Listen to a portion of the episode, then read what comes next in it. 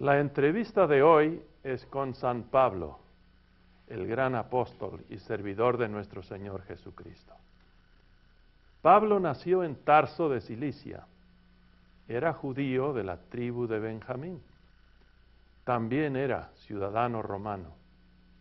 Habló el griego y el arameo, pero escribió sus cartas en griego.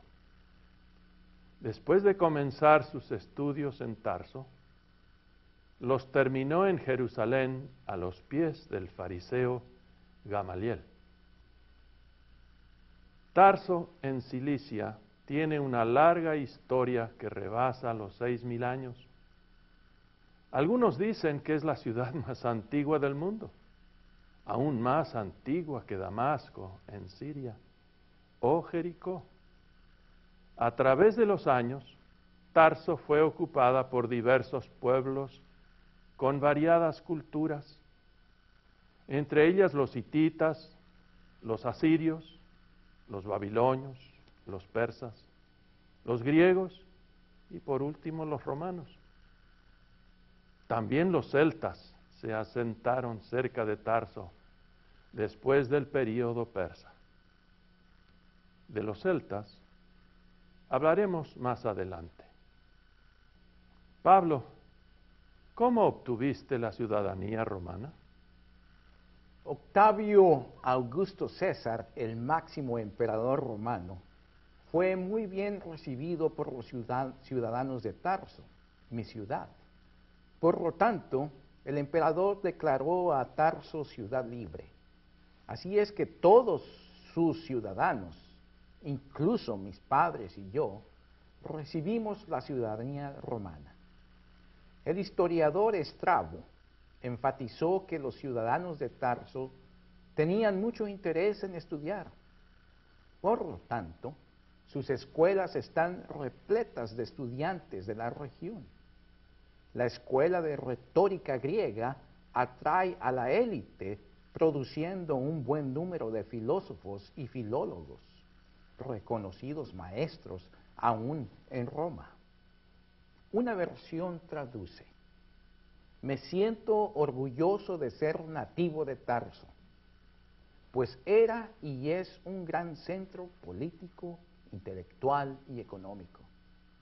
En los alrededores de Tarso se cultiva mucho lino.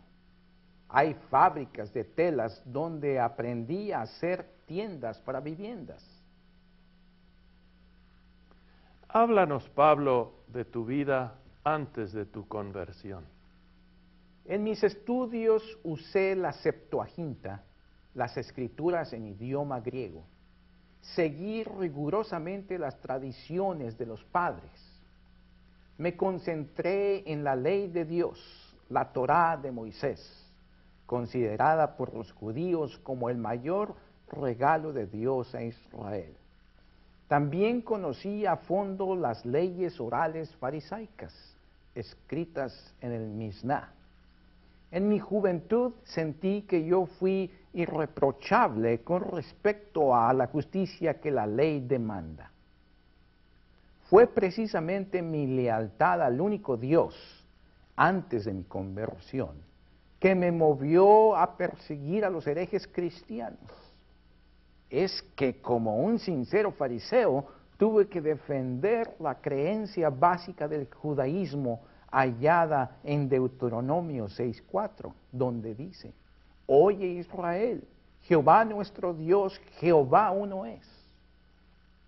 Al decir que Jesús es Dios, los seguidores de Él y Él mismo eran herejes para mí, enemigos de Dios. En ese tiempo tuve otro serio problema al oír que Jesús fue crucificado en un madero es que la Torá dice, maldito todo el que es colgado en el madero. En vez de Jesús ser Dios o gozar del afecto de Dios, yo entonces pensaba, Jesús es el maldito de Dios quien provocó su justa ira. Para guardar la santa ley, yo sentí en mi corazón una sagrada obligación de destruir a los seguidores de Jesús quienes después de su muerte incrementaron las herejías. Anunciaron la gran mentira diciendo que después de tres días de muerto Jesús había resucitado y que Él vive. Odiando tanto a Jesús y sus seguidores, tu conversión era un verdadero milagro. ¿Cómo entonces fue tu conversión? Había recibido cartas del sumo sacerdote en Jerusalén para limpiar a Damasco de los que creían en Jesús. Acercándonos a Damasco, de repente yo me sentí rodeado de un resplandor de luz del cielo. Caí al suelo y, y oí una voz. Saulo, Saulo, ¿por qué me persigues? Le contesté, ¿quién eres, Señor? Y él dijo, yo soy Jesús a quien tú persigues. Temblando y temoroso pregunté, Señor, ¿qué quieres que yo haga? Me dijo, levántate y entra en la ciudad y allí se te dirá lo que debes hacer. Me levanté, abrí los ojos, pero nada pude ver. Me llevaron de la mano. Por tres días no pude ver, ni quise comer o beber. Las cosas que pasaron por mi mente lo que más recuerdo de esos días es a Jesús preguntándome, Saulo, ¿por qué me persigues? ¿Saben lo que son tres días de ceguera mientras que yo estaba a la merced de los mismos que estaban en mi lista para apresar? Ellos, sin embargo, no me hicieron daño. Ananías me visitó y me dijo, hermano Saulo, el Señor Jesús, a quien, quien, se te apareció en el camino por donde venías, me ha enviado para que recibas la vista y seas lleno del Espíritu Santo. Al instante cayeron de mis ojos escamas y recobré la vista. Me levanté y fui bautizado. Después de recibir alimento, recobré las fuerzas. En vez de mirarme como a un enemigo, Ananías me dio el abrazo de un hermano. ¿Son así los creyentes? Volvió a pasar por mi mente que fue el mismo Jesús quien se me apareció y me cegó, quien también dijo a Ananías que debía librarme de la ceguera. Ese Jesús que murió crucificado en el madero vive y reina en Ananías. Él quiere reinar en mi vida también. Fíjense, mientras que yo estaba tramando el mal, Jesús me buscó, me encontró y me pidió servirle. Eso sí es conversión. Me cambió de ser un perseguidor suyo a ser su servidor. A la luz del Cristo resucitado, ¿se reformularían algunas, algunos de tus criterios? Por supuesto. Primeramente, mi entendimiento del mismo Jesucristo fue cambiado. En vez de verlo como el maldito de Dios, Jesús tenía que ser el más bendito por Dios, porque Dios lo había resucitado de la muerte. Por lo tanto, Jesús, vencedor de la muerte, era indiscutiblemente el Mesías, el señalado por Dios como el Señor y futuro juez del mundo. La resurrección de Jesús me dio un nuevo entendimiento de la crucifixión. Comencé a entender a Isaías 53, donde dice, ciertamente llevó Él nuestras enfermedades y sufrió nuestros dolores pero nosotros le tuvimos por azotado, como herido y afligido de Dios. Mas Él fue herido por nuestras rebeliones, molido por nuestros pecados. Por darnos la paz, cayó sobre Él el castigo, y por sus llagas fuimos nosotros curados. Lo más importante que la resurrección me muestra es que el sufrir y morir del siervo por nosotros fue aceptado por Dios. Dios me mostró con la resurrección que al vencer Jesús a la muerte, había vencido al pecado y su culpa. Él es el Cordero de Dios. En Cristo resucitado hay perdón, vida y salvación. Y que al fin todos resucitaremos también. Si la resurrección de Jesús reformuló favorablemente tus ideas acerca de la crucifixión de Cristo, reformuló también tus ideas acerca de la ley de Dios? Definitivamente. Todavía veo a la ley que Dios dio a la, humanidad como santa y pura. Sin embargo, esa ley llevó a muchos a horribles consecuencias. El problema no está en la ley, pero el problema está en la gente a quienes nos fue dada la ley. Fíjense cómo me apoyé en esa santa ley para perseguir a Jesús y sus seguidores. En vez de usar la santa ley como una guía en mi vida, la usé para ganarme favores ante Dios, pensando que al guardar sus preceptos yo me podía salvar. Lo más profundo que aprendí de la ley es que nos muestra que no la podemos cumplir y que nos separa de Dios y coloca bajo su condenación. Porque por las obras de la ley ningún ser humano será justificado delante de él, ya que por la ley es el conocimiento del pecado. Pero mucho más importante de lo que aprendí es que Jesucristo cumplió toda la ley, pagó por toda mi culpa con su muerte. La resurrección es prueba que Dios Padre aceptó al sacrificio de Dios. Y está listo a perdonar a todo al que cree en Jesús. La ley sigue siendo buena, pero no tiene derecho a condenarnos, sino guiarnos en buenas obras. ¿Algún otro cambio en tu vida que quieres compartir con nosotros? El Cristo resucitado también me dio una nueva visión cómo tratar a judíos y a los gentiles. Al releer las escrituras, noté que Dios había hecho más de un pacto con los patriarcas. El primer pacto no fue con Moisés, sino con Abraham. Dios le prometió a Abraham que él sería una bendición a todas las naciones, no solo a Israel. Abraham creyó y le fue contado por justicia. Ese pacto con Abraham, que incluyó a todas las naciones, fue hecho mucho antes de la ley de Moisés para los judíos.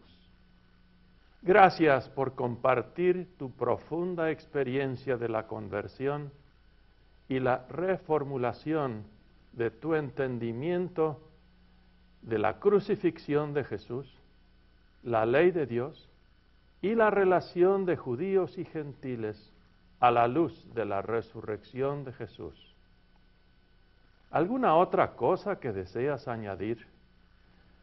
Habían tiempos cuando necesitaba estar a solas para escuchar a Dios recibiendo de Él instrucción acerca de su amor y su plan de salvación. Es que los dirigentes de la iglesia en Jerusalén estaban obsesionados con la circuncisión, también para efectuarla entre los gentiles. Según ellos, la salvación no está segura solo por la fe en Jesucristo. Los hombres necesitan la circuncisión. Para más tranquilidad y tiempo para la meditación, regresé a Tarso, en donde Dios me siguió iluminando. ¿Y creías que tu vacación allí seguiría para siempre? En verdad no. fue interrumpida de la siguiente forma. Los que habían sido esparcidos de Jerusalén a causa de la persecución del diácono Esteban pasaron hasta Fenicia, Chipre y Antioquía. Me enojé al oír que Antioquía estaba siguiendo el ejemplo de Jerusalén en solo tratar con respecto a los judíos, con respecto a, solo, solamente a los judíos y despreciar a los que hablaban el griego. Pero me tranquilicé cuando vi que había entre ellos unos de Chipre y Sirene, los cuales, cuando entraron en Antioquía, hablaron también a los griegos anunciando el Evangelio del Señor Jesús. Y la mano del Señor estaba con ellos y gran número creyó y se convirtió al Señor. Considerando el gran crecimiento de creyentes por obra del Espíritu Santo, el amigo Bernabé me buscó en Tarso y me llevó a Antioquía.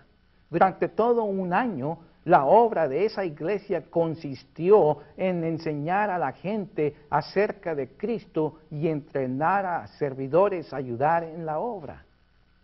Tan entusiasmados estábamos en hablar a todos de Cristo que la gente de Antioquía nos llamó cristianos ahí por primera vez. Pensaron insultarnos, pero ¿qué va? a los llamados a ser testigos de Cristo, es honra y gloria el ser llamado cristiano. Ese apodo más bien nos fortaleció, nos animó tanto que estábamos listos para morir por su nombre.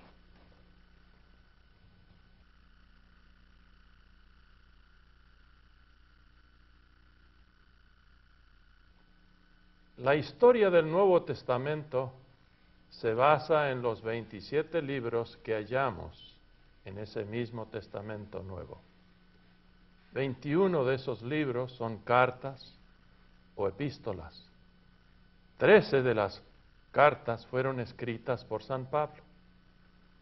Las epístolas de Pablo aparecen en la Biblia en el siguiente orden. Romanos, primera y segunda de Corintios, Gálatas, Efesios, Filipenses, Colosenses, primera y segunda a los tesalonicenses, primera y segunda a Timoteo, Tito y Filemón. Los libros no aparecen en orden cronológico. Aunque Romanos fue colocada primero, fue escrita de veras de último.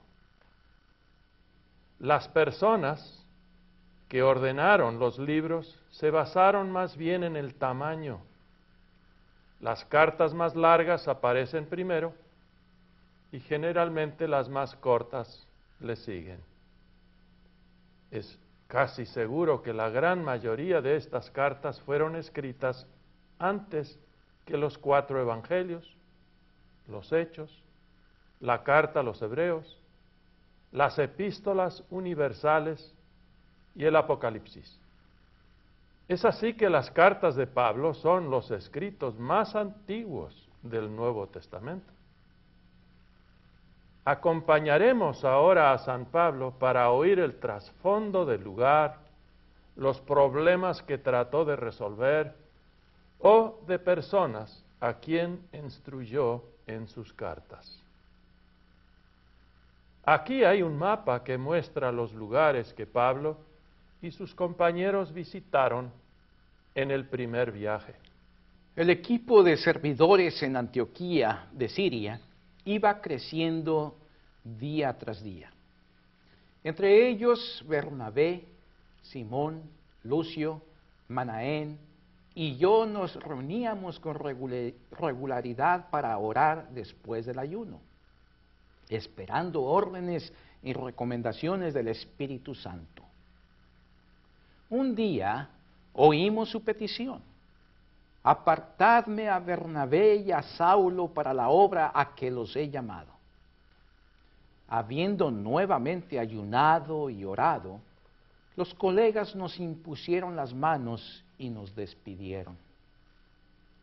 Bernabé y yo descendimos a Seleucia, de allí navegamos a Chipre, al llegar a Salamina anunciamos la palabra de Dios en las sinagogas. Acompañados por Marcos, atravesamos toda la isla hasta Pafos. Bernabé, Juan Marcos y yo zarpamos de Pafos y llegamos a Pergue de Panfilia. Juan Marcos, no sé por qué, decidió dejarnos y regresar a Jerusalén.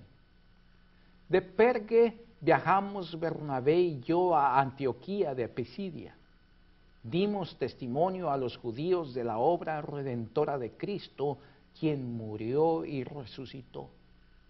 Al salir de la sinagoga, los gentiles nos rogaron volver a hablarles el siguiente sábado. El siguiente sábado se juntó casi toda la ciudad para oír la palabra de Dios. Pero viendo los judíos la gran muchedumbre se llenaron de celos. Nosotros entonces sacudimos contra ellos el polvo de nuestros pies y llegamos a Iconio. Y los discípulos estaban llenos de gozo y del Espíritu Santo. ¿No habían momentos cuando pensaron mejor regresar en vez de seguir adelante? Solo sentimos al Espíritu Santo indicarnos estar firmes e ir hacia adelante. En Iconio entramos juntos a la sinagoga de los judíos. Hablamos de tal manera que creyó una gran multitud de judíos y de griegos.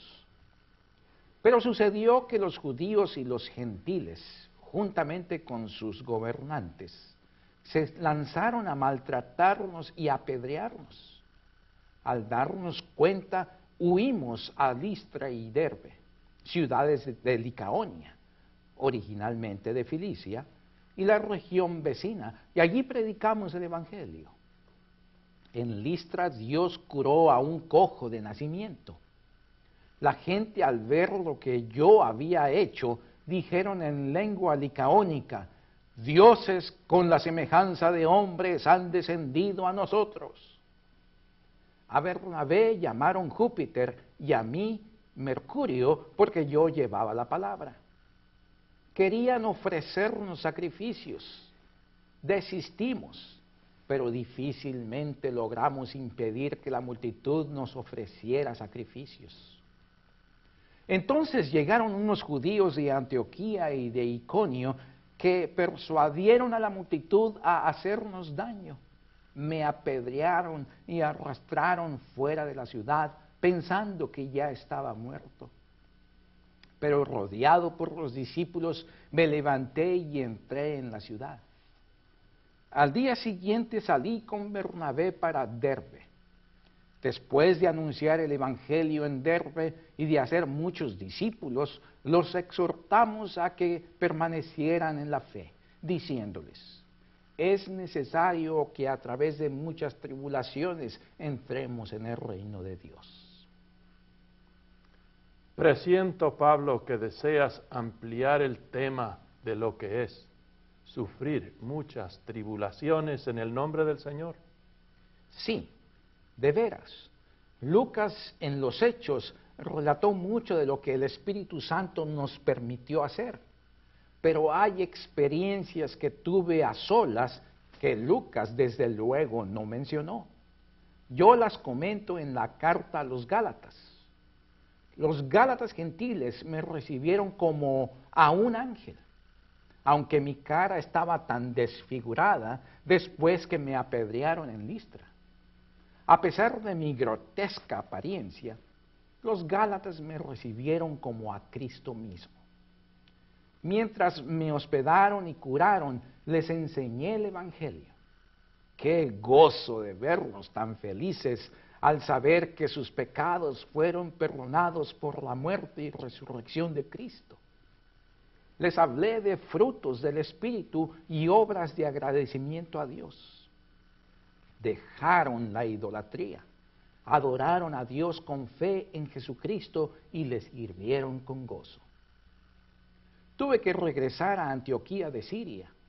Con los compañeros nombramos ancianos en cada iglesia y después de orar y ayunar, los encomendamos al Señor en quien habían creído. Al llegar a Antioquía, se reunió la iglesia y les referimos todas las grandes cosas que Dios había hecho con nosotros y cómo había abierto la puerta de la fe a los gentiles en la región de Galacia. Nos quedamos en Antioquía mucho tiempo con los discípulos. ¿Es verdad que llegó alguien de Galacia para contarte lo que les pasó después de tu partida? ¿Qué les dijo para alarmarlos tanto? ¿Nos puedes explicar quiénes son los Gálatas? Los Gálatas o celtas fueron un pueblo que había llegado de Europa, muy diferente en pensar al de los judíos. Surgieron en el siglo VIII Cristo, cuando Homero estaba componiendo la Ilíada, cuando se celebraron las primeras Olimpiadas, en el tiempo de la fundación de Roma por Rómulo. Llegaron a la cúspide de su gloria en el siglo III Cristo, extendiéndose desde España llamada Finisterre, el fin del mundo, hasta el Mar Negro y del Mar del Norte hasta el Mediterráneo. Para los romanos, los Gali eran los celtas. El ejército de Julio César en las guerras gálicas mató a un millón de Gali. Eran supersticiosos, completamente adictos a observancias religiosas con representaciones animistas. Entraron en batalla sin miedo, erradamente convencidos que vencerían toda adversidad. Los galos de Irlanda y de Escocia estaban emparentados con los celtas de Galicia en España y en Polonia, y con los gálatas en Turquía. Antes de desaparecer como pueblo, fueron apreciados por los romanos como guerreros mercenarios. Ahora, el mensajero me avisó que después de mi partida, llegaron judaizantes que insistieron que además de creer en Cristo, tenían que circuncidarse y guardar las leyes de alimentos y fiestas. Insistieron que sólo cumpliendo esas leyes podían estar seguros de su salvación. El Espíritu Santo entonces me movió a escribirles una carta misma que ustedes pueden leer.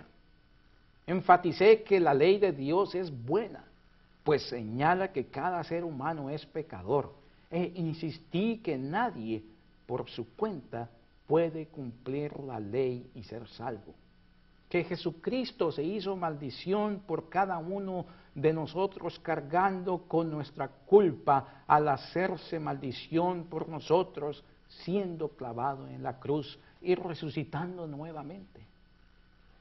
El Espíritu Santo me guió a presentar siete pruebas que muestran que el ser humano es salvo solo por la fe en Cristo, sin obras de la ley.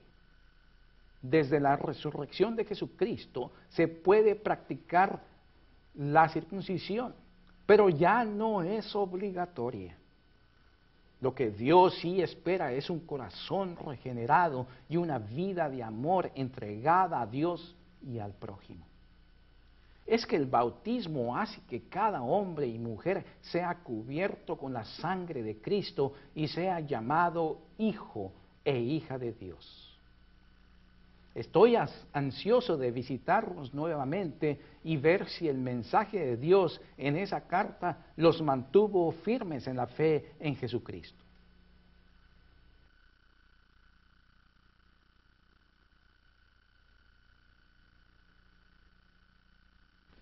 Pablo invitó a Bernabé a acompañarle en otro viaje, pero cuando Bernabé quiso que Juan Marcos los acompañe, al mismo Marcos, quien se había apartado de ellos, Pablo se rehusó.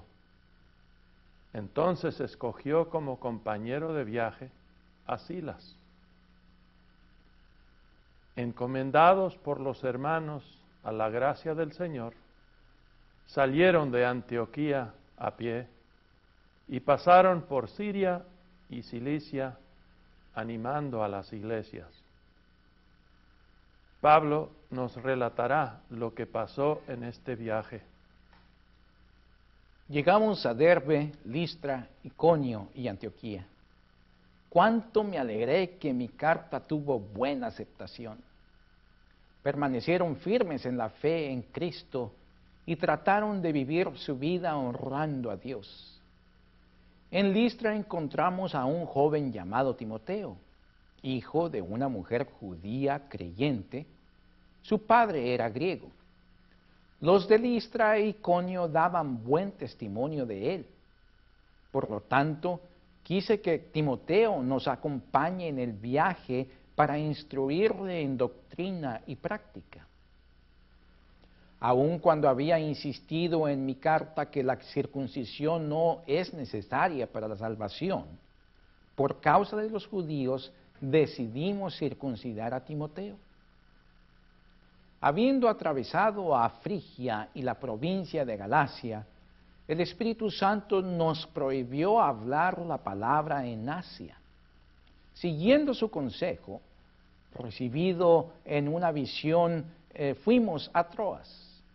Allí tuve otra visión acerca de un macedonio invitándonos a venir a Europa. Así fue que llegamos a Filipos, una colonia romana.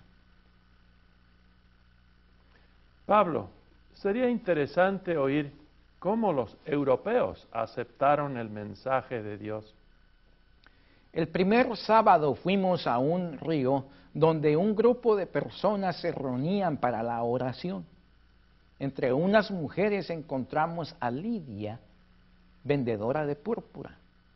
El Señor le abrió el corazón mediante la predicación. Pidiendo ser bautizada con su familia, Lidia luego nos invitó a quedarnos en su casa. En Felipo todo comenzó bien. Pero de repente yo y Silas fuimos arrastrados al foro, acusados de haber arruinado el negocio de unos comerciantes quienes se aprovechaban de una joven que había tenido espíritu de adivinación. Como tuve compasión de esa mujer joven, en el nombre de Cristo mandé que el espíritu saliera de ella. Sin juicio legal, fuimos condenados y después de severos azotes nos encarcelaron. El carcelero aseguró nuestros pies en cepos y nos metió en el calabozo. A medianoche, mientras Silas y yo estábamos cantando, hubo un fuerte terremoto. Todas las puertas se abrieron. Las cadenas de todos los presos se soltaron. El carcelero, al ver abiertas todas las puertas de la cárcel, sacó la espada y se iba a matar pensando que los presos habíamos huido. Le alcancé a gritar, no te hagas ningún mal, pues todos estamos aquí. Con una luz vio que era verdad. Se postró a nuestros pies y nos rogó, Señores, ¿qué debo hacer para ser salvo? Le dije, Cree en el Señor Jesucristo y serás salvo tú y tu casa. El carcelero nos lavó las heridas y nosotros en el bautismo lavamos al carcelero y todos los suyos de sus pecados en el nombre de Jesucristo. Nos alimentó y se regocijó con toda su casa por haberlo Dios llamado a la fe. Después entramos en la casa de Lidia y habiendo visto a todos los hermanos, los consolamos y nos fuimos. Por favor, sigue contándonos de tu viaje. Pasando por Anfípolis y Apolonia, llegamos a Tesalónica, la capital de Macedonia. En la sinagoga discutimos con los judíos por tres sábados exponiendo por medio de las escrituras que era necesario que el Cristo padeciera y resucite de los muertos. Insistí, Jesús, a quien yo os anuncio, es el Cristo. Algunos de ellos creyeron y se juntaron con nosotros, entre ellos un gran número de griegos piadosos y bastantes mujeres nobles.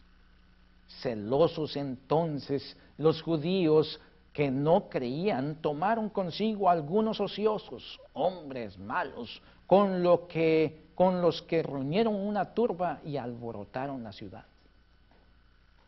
Inmediatamente los hermanos nos enviaron hasta Berea estos eran más nobles que los que estaban en Tesalónica, pues recibieron la palabra con toda solicitud, escudriñando cada día las escrituras para ver si estas cosas eran así. Muchos de los judíos creyeron, también numerosas mujeres distinguidas y muchos hombres.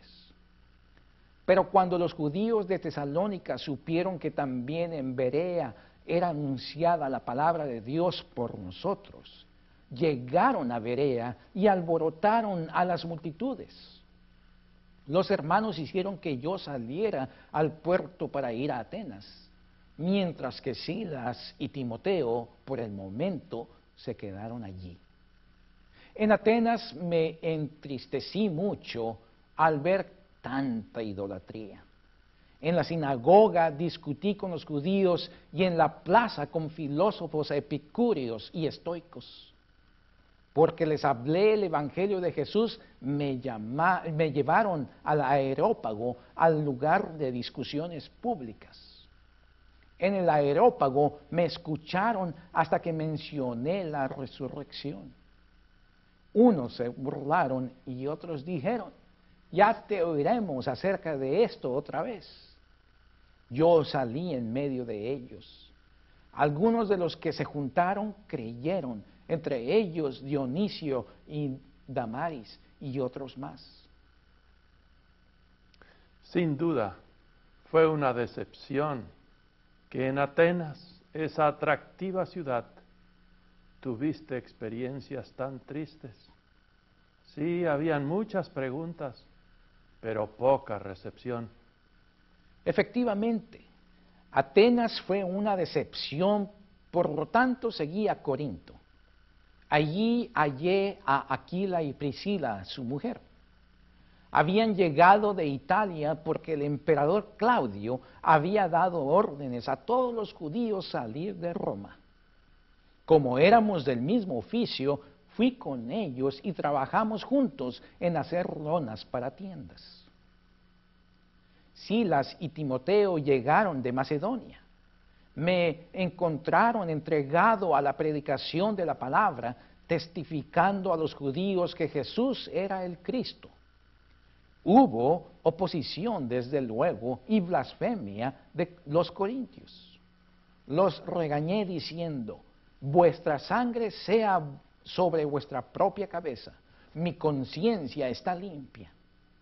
Desde ahora me iré a los gentiles. Salí de allí y me fui a la casa de justo, temeroso de Dios, quien vivía junto a la sinagoga. Me quedé un año y seis meses enseñando a la gente gentil la palabra de Dios. Te ves preocupado, Pablo. ¿Será por noticias que te trajeron Silas y Timoteo de Tesalónica? Sí, muy preocupado, en verdad. Al momento de oír las noticias de Silas y Timoteo, quise regresar a Tesalónica. Es que me dio tanta pena haberlos dejado tan rápidamente después de solo tres semanas. Me pareció que escapé como un cobarde. El Espíritu Santo me movió a escribirles asegurándoles que las noticias de Timoteo eran en gran parte halagadoras, pero los exhorté a vivir en paz y en fidelidad a Dios al discutir entre sí el futuro.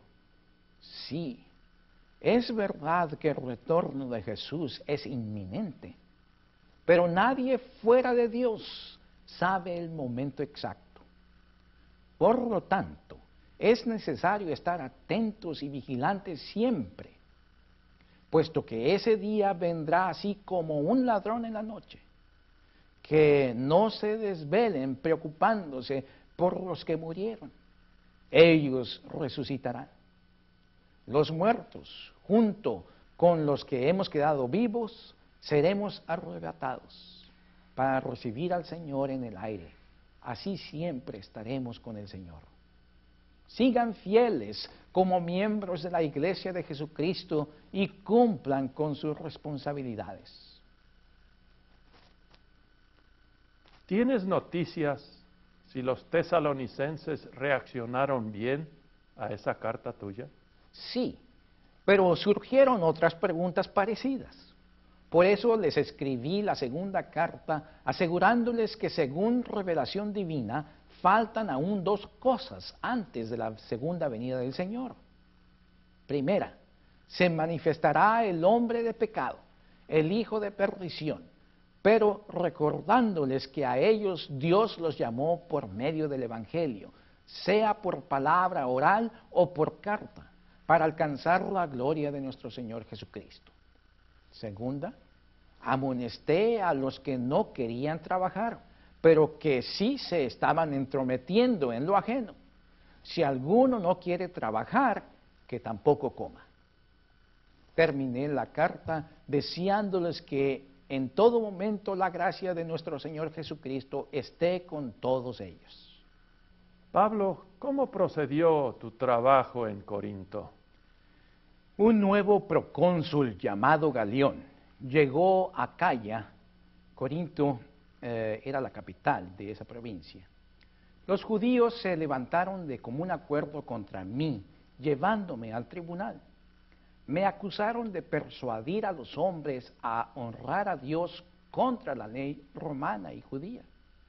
Me encontraba explicando mi defensa cuando Galeón interrumpió. Judíos, si fuera algún crimen enorme, conforme a derecho, yo os toleraría pero siendo de palabras, de nombres y de vuestra ley, vedlo vosotros, porque yo no quiero ser juez de estas cosas. Así los echó del tribunal. Yo permanecí mucho más, muchos días más. Después de despedirme de los hermanos, navegué a Siria junto con Priscila y Aquila. En Sencrea, puerto de Corinto, me rapé la cabeza porque había hecho un voto. Llegando a Éfeso y fuimos a la sinagoga donde me enfrasqué en discusiones con los judíos. Rogaron que me quedara más tiempo, pero no pude quedarme porque quise celebrar la gran fiesta en Jerusalén. Priscila y Aquila sí se quedaron. Yo me despedí de ellos y prometí volver si Dios así lo quería.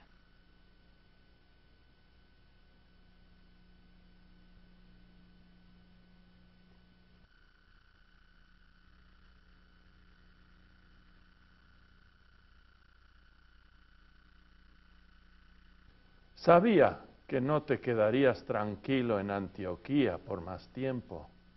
¿Dónde te envía el Espíritu Santo ahora? Pasé por la región de Galacia y de Frigia animando a todos los discípulos. Mi principal objetivo fue llegar a Éfeso.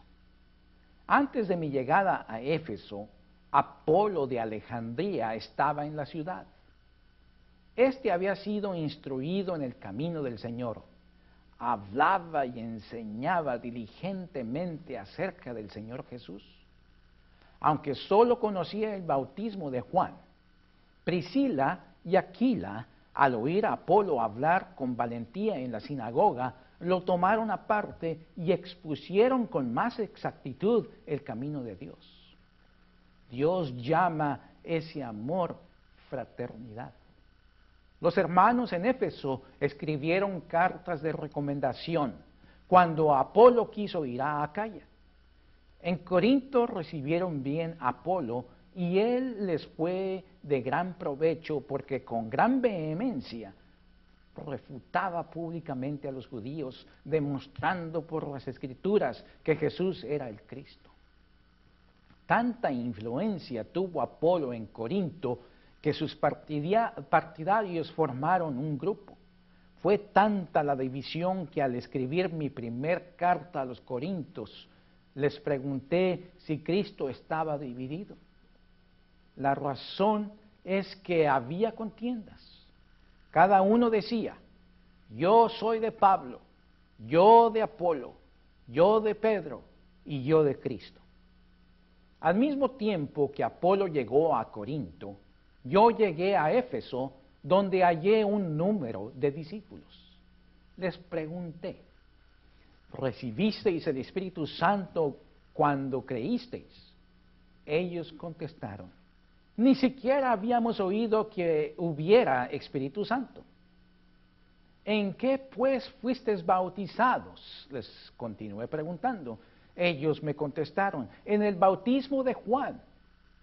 Después que les expliqué que Juan bautizó con bautismo de arrepentimiento, diciendo al pueblo que creyeran en aquel que vendría después de él, esto es, Jesús el Cristo, ellos querían ser bautizados en el nombre de Jesús.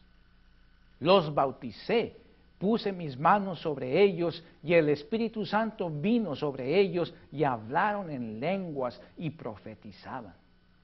Eran entre todos unos doce hombres. Qué emocionante, Pablo, que doce hombres están ahora preparados para servir al Señor. Sí, muy emocionante. Pero hubo también sus contratiempos. Hablé por tres meses en la sinagoga, discutí y traté de persuadir acerca del reino de Dios.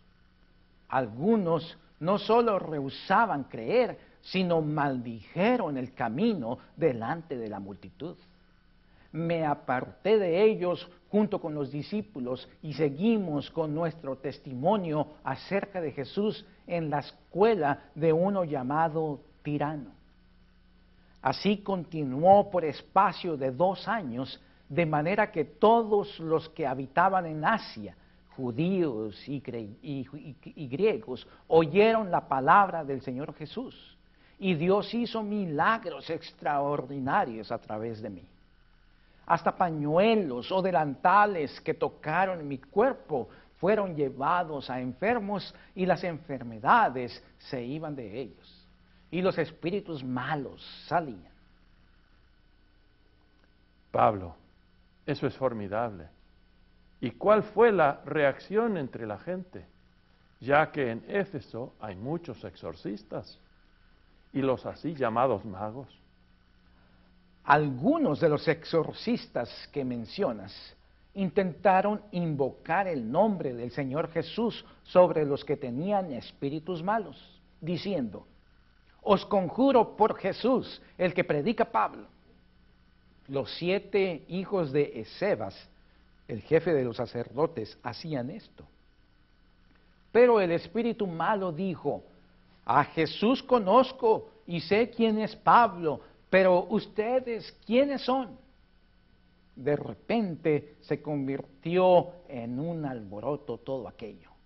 El hombre en quien estaba el Espíritu Santo el espíritu malo, perdón, saltó sobre los siete y los dominó. Ellos huyeron de aquella casa desnudos y heridos. La noticia se difundió por toda la ciudad de Éfeso, tanto entre judíos como entre griegos. La gente tuvo temor de los exorcistas, pero glorificaron el nombre del Señor Jesús. Pablo Qué gran éxito era esa reacción para la obra del Evangelio.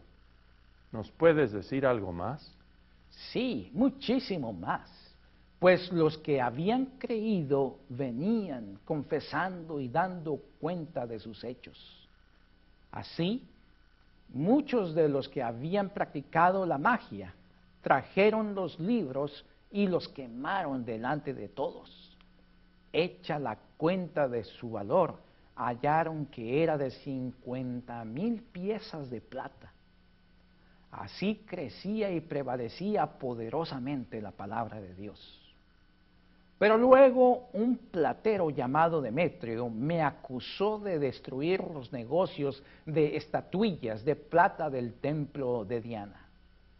Declaró Demetrio públicamente que la venta de estatuas había bajado no solo en Éfeso, sino en toda Asia. Cuando la gente oyó eso, se llenó de ira y gritaron sin cesar, grande es Diana de los Efesios. Al fin, el escribano llegó a apaciguar a la multitud. Con serenidad explicó que Demetrio y los artífices tienen el derecho de presentar su caso a los procónsules y en legítima asamblea se puede decidir. Pero advirtió al gentío, hay peligro de que seamos acusados de sedición por esto de hoy, ya que no existe causa alguna por la cual podamos dar razón de este alboroto a los romanos. Así despidió a la asamblea. ¿Hiciste algo especial cuando los diversos alborotos hacían difíciles los cultos públicos? Aproveché el tiempo para instruir a los ancianos en sus hogares, además de contarles todo lo que sabía de Jesús les recordé de la continua ayuda que el Espíritu Santo promete en la vida personal. Es Él quien nos llama, nos instruye y edifica, iluminándonos en la fe mediante la buena nueva de Jesús. Como pronto los iba a dejar, les rogué que confíen y sigan solo las instrucciones del Espíritu Santo en vez de confiar en mí o en otros seres humanos. En ese tiempo escribí una carta a los Corintios, porque me llegó la noticia que seguían como antes, muy divididos entre los seguidores de Jesús, de Apolo, de Pedro y de mí. Otro problema era el consentimiento del incesto de un hombre con su madrastra viuda. Insistí en excomulgar a la pareja si seguían en esa pecaminosa relación enseñé a la congregación lo que es propio en el matrimonio y cuándo y cómo uno es célibe. Toqué asuntos de libertad que tiene el cristiano referente a comidas y los derechos de un apóstol. Comenté acerca de las vestimentas adecuadas de la mujer. Traté de corregir abusos en la Santa Cena ya que estaban recibiendo el verdadero cuerpo y sangre del Señor para el perdón de los pecados. Traté de animarlos con el relato de la resurrección del Señor, que no duden, pues también se me apareció a mí el Cristo resucitado. Les recordé que como Él resucitó, así también resucitaremos corporalmente nosotros. ¿Sabes, Pablo? Si la carta tuvo resultados positivos con el problema del incesto. Sí, fue positiva la reacción de la congregación, pues tomó en serio la amonestación y habló con los culpables. Hubo arrepentimiento, pidieron perdón a Dios y a la congregación, y fueron aquella pareja restituida como miembros comunicantes. Pero surgieron otros problemas. Hay los que intentan desprestigiar mi ministerio. Tratan de poner en tela de juicio mi autoridad apostólica y la de mis colaboradores. Por lo tanto, en la segunda carta les rogué reconocer mi ministerio proveniente del Espíritu Santo y que vivan como nuevas criaturas aceptando la reconciliación mediante Jesucristo, anunciándola a todo mundo. Miembros del cuerpo de Cristo tienen que atender a las necesidades de los creyentes en Jerusalén. Para mostrar que mi ministerio fue dado por el Espíritu y está consagrado al servicio de Jesucristo, concluí con una lista de lo que Dios me permitió sufrir y hacer. Aprendí en mi vida que cuando soy débil, entonces soy fuerte. ¿Y cómo concluyó tu trabajo en Éfeso? Cuando el alboroto aquel cesó, me despedí de los hermanos y viajé a Macedonia.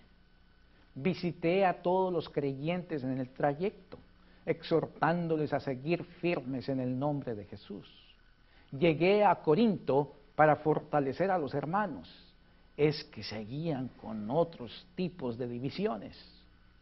Algunos se sintieron superiores a los demás por hablar en lenguas y tener dones espirituales.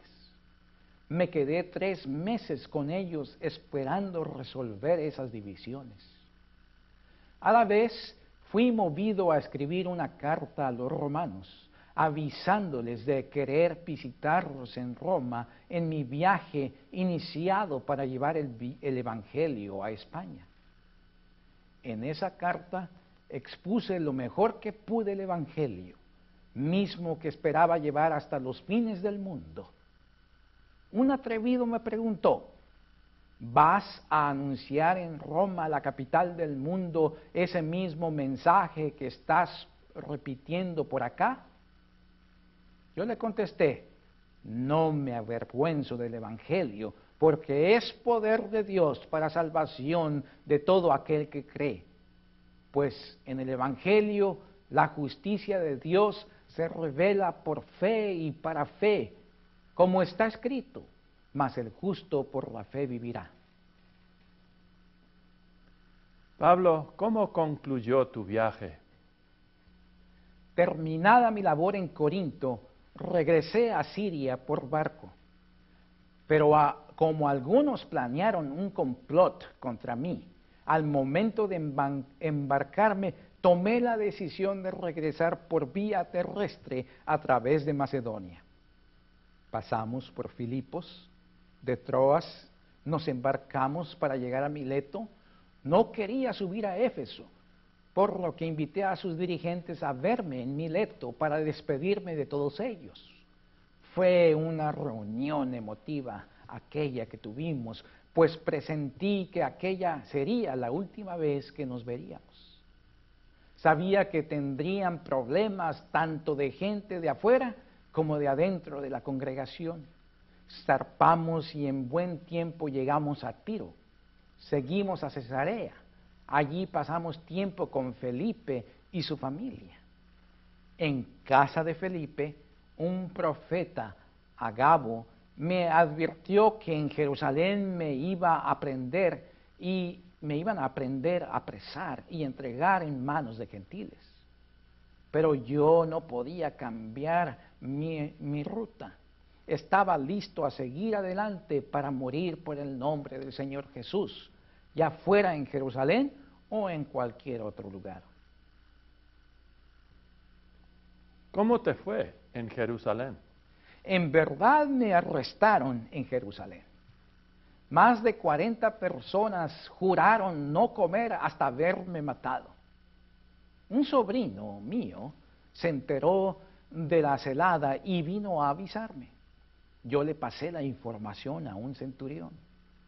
Este centurión llevó al joven al comandante, quien, reconociendo el peligro, me llevó por noche con 200 soldados, 70 jinetes y 200 lanceros a la ciudad de Cesarea, donde pasé dos años encarcelado pude presentar mi caso ante Félix, Festo, la reina Berenice y, ante el rey Agripa.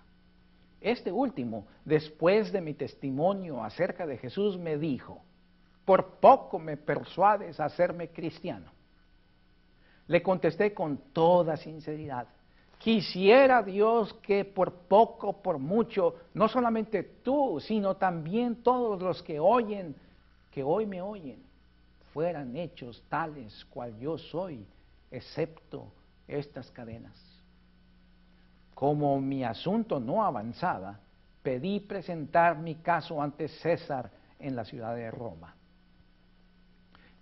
En una lección anterior oyeron que el centurión llamado Julio recibió el encargo de llevarme a Roma, la gran ciudad, junto con otros prisioneros. Después del desastroso viaje, Julio nos entregó al prefecto de Roma, despidiéndose de mí con gran afecto. Agradeció a Dios por haberlo hecho suyo por la fe en Jesucristo. También yo le tengo mucho cariño. Que Dios lo guarde en la verdadera fe hasta la vida eterna. Háblanos ahora de tu vida en Roma. En Roma me dieron permiso para alquilar una vivienda supervisado por un soldado, pero pude recibir allí a quien yo quisiera. Llegaron pronto varios de mis colaboradores, Timoteo, Marcos, Epafras, eh, Tíquico, Epafrodito, los demás también, eh, eh, Odemas, Jesús justo, Lucas, Onésimo, esclavo fugitivo, Aristarco de Tesalónica y algunos otros más. Todos ellos compartieron mi cautiverio en aquella posada. Aproveché mi libertad relativa para predicar el Evangelio. Primeramente prediqué entre los judíos, luego entre los soldados de la guardia y a otros romanos. Qué gozo sentí cuando estos aceptaron el mensaje y lo compartieron en la corte y en sus hogares. Yo estaba preso, pero la palabra que anuncié no estaba presa, sino por obra del Espíritu Santo produjo mucho fruto. En Roma no llegué a encontrarme con Pedro. Posiblemente hizo su labor en otro distrito. Tuve tiempo de escribir unas cartas. Contesté preguntas que me hicieron los visitantes. Le escribí a Filemón de Colosas. Le rogué recibir a Onésimo como a su hermano en el Señor después que había escapado de su servicio. La Odisea, Hierápolis y Colosas son pueblos que nunca pude visitar Colosas quedó aislada de la carretera pública debido a un terremoto que cambió el rumbo del río Lico. A los colosenses les arruinó el turismo y, dificultó el llevar y traer productos del mercado. Desesperados probaron de todo para recuperar el comercio, hasta probaron creencias y prácticas gnósticas. Enseñaron que hay dioses, que hay dos dioses, uno del mal y otro del bien. Estaban en peligro de caer de la fe en Jesucristo, verdadero Dios y verdadero hombre. Este Jesús vino para unirlos al Padre a pesar de cualquier adversidad.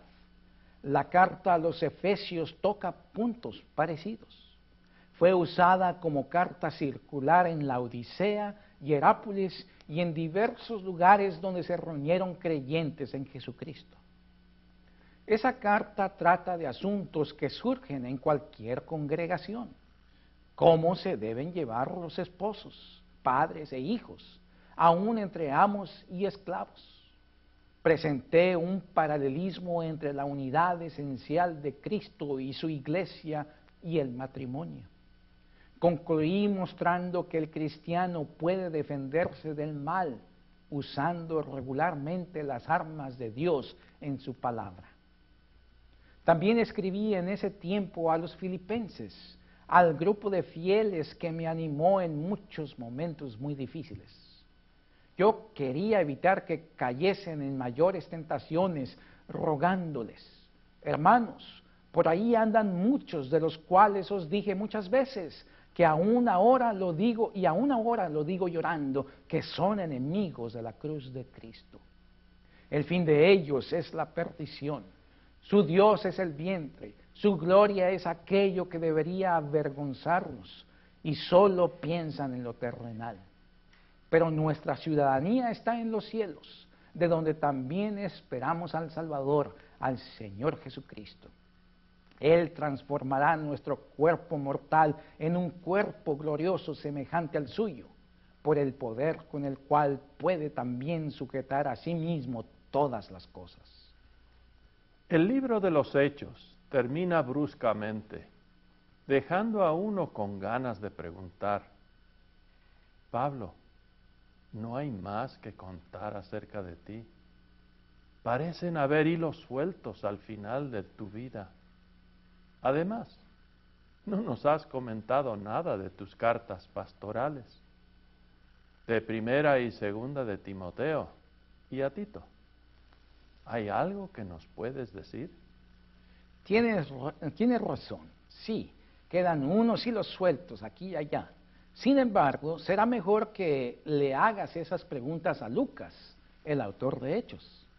Estoy seguro que en el siguiente capítulo Lucas explicará más de mi vida y presentará un asunto que es muy interesante, lo que él hizo con mis cartas pastorales. Estoy seguro que atará esos hilos sueltos.